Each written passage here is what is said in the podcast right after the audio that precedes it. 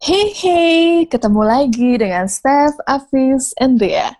Minggu-minggu lalu kita udah diskusi pentingnya menjaga pola makan sehat secara jangka panjang dan tantangan apa aja yang umumnya ditemui ketika seseorang mulai bertransisi dari pola makan yang lama ke yang baru.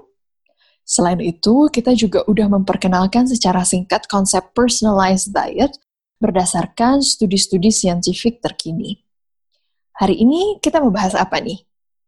Hari ini kita bakal bahas sustainable diet alias pola makan ramah lingkungan nih. Gimana sih bentuknya? Hubungannya apa? Dan kenapa sih pola makan ini penting ketika kita ngomongin isu lingkungan? Penasaran kan? Gue sih penasaran banget, Fis. Pertama, gue mau tahu nih definisinya. Gue sering banget dengar kata sustainable diet disebutin di mana-mana. Tapi belum tentu semua orang punya pengertian yang sama, ya nggak? Yoi, zaman S M P dulu pun, gue juga udah sering dapat nih bab khusus tentang keberlanjutan lingkungan. But it was rather vague. Sedangkan sustainability is a complex and multifaceted concept. Iya, benar banget. Gue setuju. Definisi sustainable sendiri aja bergantung banget sama konteksnya. Contohnya, minggu lalu kita bahas sustainability of diet dalam artian diet yang bisa diikuti secara jangka panjang. Sebelumnya, kita fokus ke dampak kesehatan nih, sedangkan pola makan ini sangat berkaitan dengan dampak lingkungan. Sustainability secara global means the enactment of practices that fulfill the needs of society while protecting the physical basis of our long-term survival, our environment. Ini menurut Vermeulen sama teman-temannya. Kalau menurut uh, United Nations nih, di Brundtland Commission of Sustainable Development di tahun nineteen eighty-seven, sustainable development meets the need of the present without compromising the ability of future generation to meet their own needs. Aspek nutrisi tentunya termasuk di dalamnya. Harus cukup terpenuhi tanpa mengorbankan lingkungan. Indeed, we cannot talk about having a secure food supply unless that food supply is sustainable.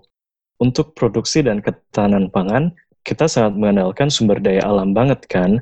Contohnya, air, kesuburan tanah, dan biodiversitas. Selain itu, produksi pangan ini secara energi kontribusinya besar, sekitar tiga puluh persen dari konsumsi energi dunia, dan juga secara emisi gas rumah kaca, sekitar dua puluh persen dari total dunia nih. Ah, tapi emangnya diet ramah lingkungan itu diet yang pastinya sehat? Belum tentu kan?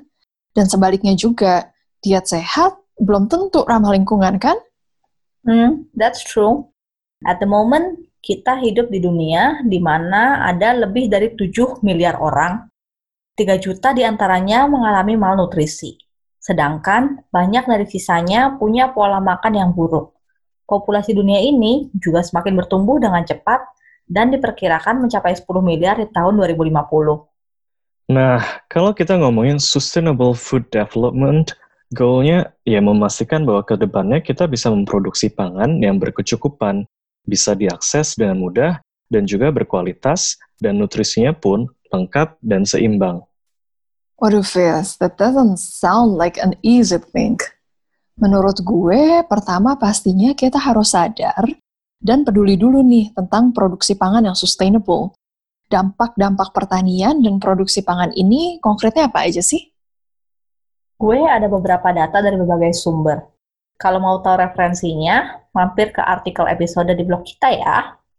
Aktivitas pertanian ini disebut sebagai penyebab terbesar dari global environmental change, semacam climate change, deforestasi, penggunaan lahan, dan kerusakan dari karang dan ekosistem laut. Produksi pangan juga berkontribusi ke tiga puluh persen emisi gas rumah kaca, seperti yang kita sebutkan sebelumnya. Yang mana separuhnya, sekitar lima belas persen, merupakan sektor peternakan. Terus, pertanian juga menggunakan empat puluh persen dari lahan dunia, dan tujuh puluh persen dari suplai air tawar. Pertanian juga merupakan faktor utama yang mengancam kepunahan spesies flora dan fauna. Dia juga bisa menyebabkan eutrofikasi alias nutrient overload, dan juga zona mati di danau-danau dan area pesisir. Pertanian juga bisa menyebabkan mayoritas dari stok ikan dunia dipancing maksimal sekitar enam puluh persen atau bahkan berlebihan sekitar tiga puluh tiga persen. Global environmental change ini nih yang mengakibatkan kenaikan risiko dari irreversible and catastrophic shifts in the earth system. Ini ditandai dengan kenaikan angka kematian, angka penyakit, dan penurunan ketahanan pangan. Oh my, that sounds really serious to me. Jadi kita harus bertindak segera dong ya mengenai produksi pangan ini. Tentunya gampangnya dari diri kita sendiri nih, dengan cara merubah pola makan kita. So, when we start talking about changing our diet, seperti apa sih sustainable diet itu? There is no consensus as to what constitutes a sustainable diet. Karena balik lagi, isu ini kompleks banget. Kebanyakan dari studi-studi yang ada sih bilang bahwa meningkatkan konsumsi sayur dan buah, disertai dengan menurunkan konsumsi produk hewani ini bermanfaat baik ke lingkungan. Tapi bukan berarti kita semua mendadak jadi vegan semua ya. Kebanyakan dari studi ini hanya melihat gas rumah kaca sebagai indikator dari dampak lingkungan. Secara analogi nih, kalau cuma lihat gas rumah kaca, minyak kelapa sawit sih jauh lebih baik daripada minyak-minyak yang lain. Tapi kalau kita lihat efek samping pembakaran hutan dan dampak ke fauna dan juga ke hutan hujan tropis, ini lain cerita. The same goes for food and sustainable diet. Selain carbon footprint, kita mesti mempertimbangkan aspek-aspek lainnya nih, termasuk penggunaan lahan, water footprint, sumber energi yang dipakai, efek ke ekosistem, misal ke lebah dan serangga bermanfaat lainnya, dan efek-efek yang lainnya, termasuk juga nih faktor sosial, ekonomi, kesehatan, dan juga nutrisi tentunya. Hmm, that's a good point, Fis. Kalau misalkan kita banyakin makan sayur dan buah, tapi sayur dan buah itu juga yang masih harus diimport misalkan dari Australia, tetap aja kan carbon and energy footprint-nya besar. Bahkan ada nih studi yang menunjukkan bahwa diet rendah daging tapi banyak sayur dan buah belum tentu lebih rendah dampak lingkungannya karena jumlah sayur dan buah yang dibutuhkan untuk mencapai jumlah kalori dan asupan protein yang sama dari produk hewani itu jauh lebih besar. Menurut View tahun dua ribu dua belas, malah perbedaan efek gas rumah kacanya nol atau lebih besar. Gimana menurut lo, Steph? Hmm, secara kesehatan dan nutrisi sih jelas bahwa plant-based diet is a good thing. Ada beberapa hal nih yang mesti diingat atau dipertimbangkan. Pertama, plant-based diet yang ketat bisa jadi nggak optimal karena membutuhkan perubahan pola makan yang besar dan bisa berisiko nutrisi, semacam defisiensi vitamin B dua belas dan mineral-mineral kayak besi, kalsium, dan lain-lain. Terus, sayur dan biji-bijian membutuhkan lahan berkualitas tinggi.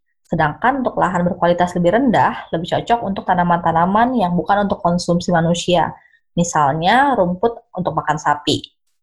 Banyak juga studi yang mengindikasikan bahwa produk hewani terkait dengan produksi gas rumah kaca yang lebih besar, tetapi ini tidak membandingkan dengan sayur dan buah-buahan yang ditanam di rumah kaca.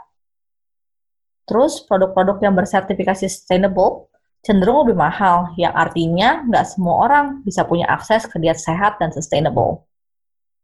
Oke, jadi kalau dari yang lo udah bahas ini, yang bisa gue simpulkan adalah kita mesti bijak ya, dalam memilih-milih produk yang kita beli dan konsumsi. Untuk sehari-harinya nih, ada nggak sih guideline yang bisa gampang banget buat kita ikutin gitu? Yang bisa gue cetak kecil, terus gue taruh di kulkas gitu buat reminder. Ada nih, namanya Healthy Eating Plate, yang gue pikir sehat, berimbang, dan juga cukup ramah lingkungan. Gue jelasin ya. Jadi, um, dalam satu piring itu, separuh piring diisi dengan sayur dan buah-buahan. Kalau bisa, beda-beda warna dan bervariasi. Tapi ingat ya, kayak kentang, ubi, itu nggak termasuk sayur, karena dampaknya negatif ke gula darah. Terus, whole grain sekitar seperempat piring. Um, yang gue maksud dengan whole grain ini bisa semacam nasi merah, oat, jelai, atau barley bahasa Inggrisnya, atau pasta dan mie yang terbuat dari whole grain juga bisa. Tujuannya supaya gula darah dan insulin gak naik drastis. seperempat piring sisanya itu protein.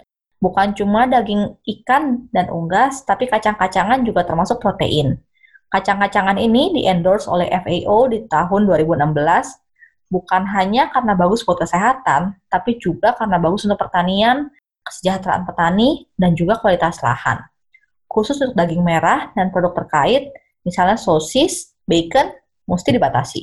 Soal minyak, pakai minyak nabati sehat secukupnya, misalnya minyak dari zaitun, canola, kedelai, bunga matahari, dan kacang tanah. Tapi mesti ingat bahwa rendah lemak belum tentu sehat. Minyak terhidrogenasi juga mesti dihindari karena mengandung unhealthy trans fat. Kurangi konsumsi makanan berproses, apalagi yang tinggi gula, lemak, dan garam. Kandungan gula, lemak, garam ini bisa kalian baca di kemasan biasanya. Terus gunakan produk segar sebisa mungkin. Ini bisa membantu mengurangi limbah kemasan dan menurunkan dampak lingkungan dari proses distribusi pangan. Kalau bisa nih, pilih produk lokal dan musiman, kayak mangga, duku gitu kan ya, buah-buah musiman. Bukan cuma lebih segar dan enak, tapi juga lebih sustainable dan ramah ke kantong kita loh kalau lagi musimnya ya kan. Beli ikan dan produk-produk lain dari penjual yang sustainable. Ini agak susah sih menurut gue, e, karena harus kenalan sama produsen atau penjualnya. Untuk ikan, yang diternak yang baik atau dipancing secara bertanggung jawab. Untuk ternak lain, kualitas hidup hewannya juga harus diperhatikan. Karena efeknya juga ke kita loh. Misalnya kalau si peternaknya pakai hormon dan antibiotik, kan kurang bagus juga buat kita. Terus, uh, kurangi juga konsumsi gula dan minuman manis. You don't need extra calorie from your drinks actually. Biasain minum air atau kopi dan teh tanpa gula. Kalau mau minum susu, batasin segelas atau dua gelas aja sehari. Kalau mau minum jus, satu gelas per hari udah cukup. Last but not least, stay active. Pola makan baik nggak cukup kalau gaya hidup kita juga nggak dijaga. Wah, lengkap banget, Steph. Tapi lo nggak bilang piringnya seberapa besar? Nanti orang-orang pada pakai piring raksasa lagi. Jangan dong. Overconsumption is definitely bad for the environment as well as our health. Produksi pangan pun mesti makin banyak dengan overconsumption ini. Ujung-ujungnya emisi gas rumah kaca pun makin gede. For food waste juga termasuk isu yang penting, yang belum kita bahas banyak nih. At the end of the day, I think the golden rule is everything in moderation. Nah, minggu depan kita bakal bahas lebih lanjut mengenai sustainability secara umum. If you're interested, keep in touch. Kalau kalian tertarik dengan bacaan lebih lanjut di topik ini, kalian bisa banget baca di blog kami, podcastbyset dot wixsite dot com slash set dash project. If you have any topic you want us to cover, send us an email to podcastbyset at gmail dot com. Also, follow us on Instagram at projectbyset or our Facebook page, The SEAD Project. If you have enjoyed our podcasts or blog articles so far and want to get more involved, you can be our patrons by visiting patreon dot com slash set project. For now, Stef-Avis-Dea pamit and see you next week.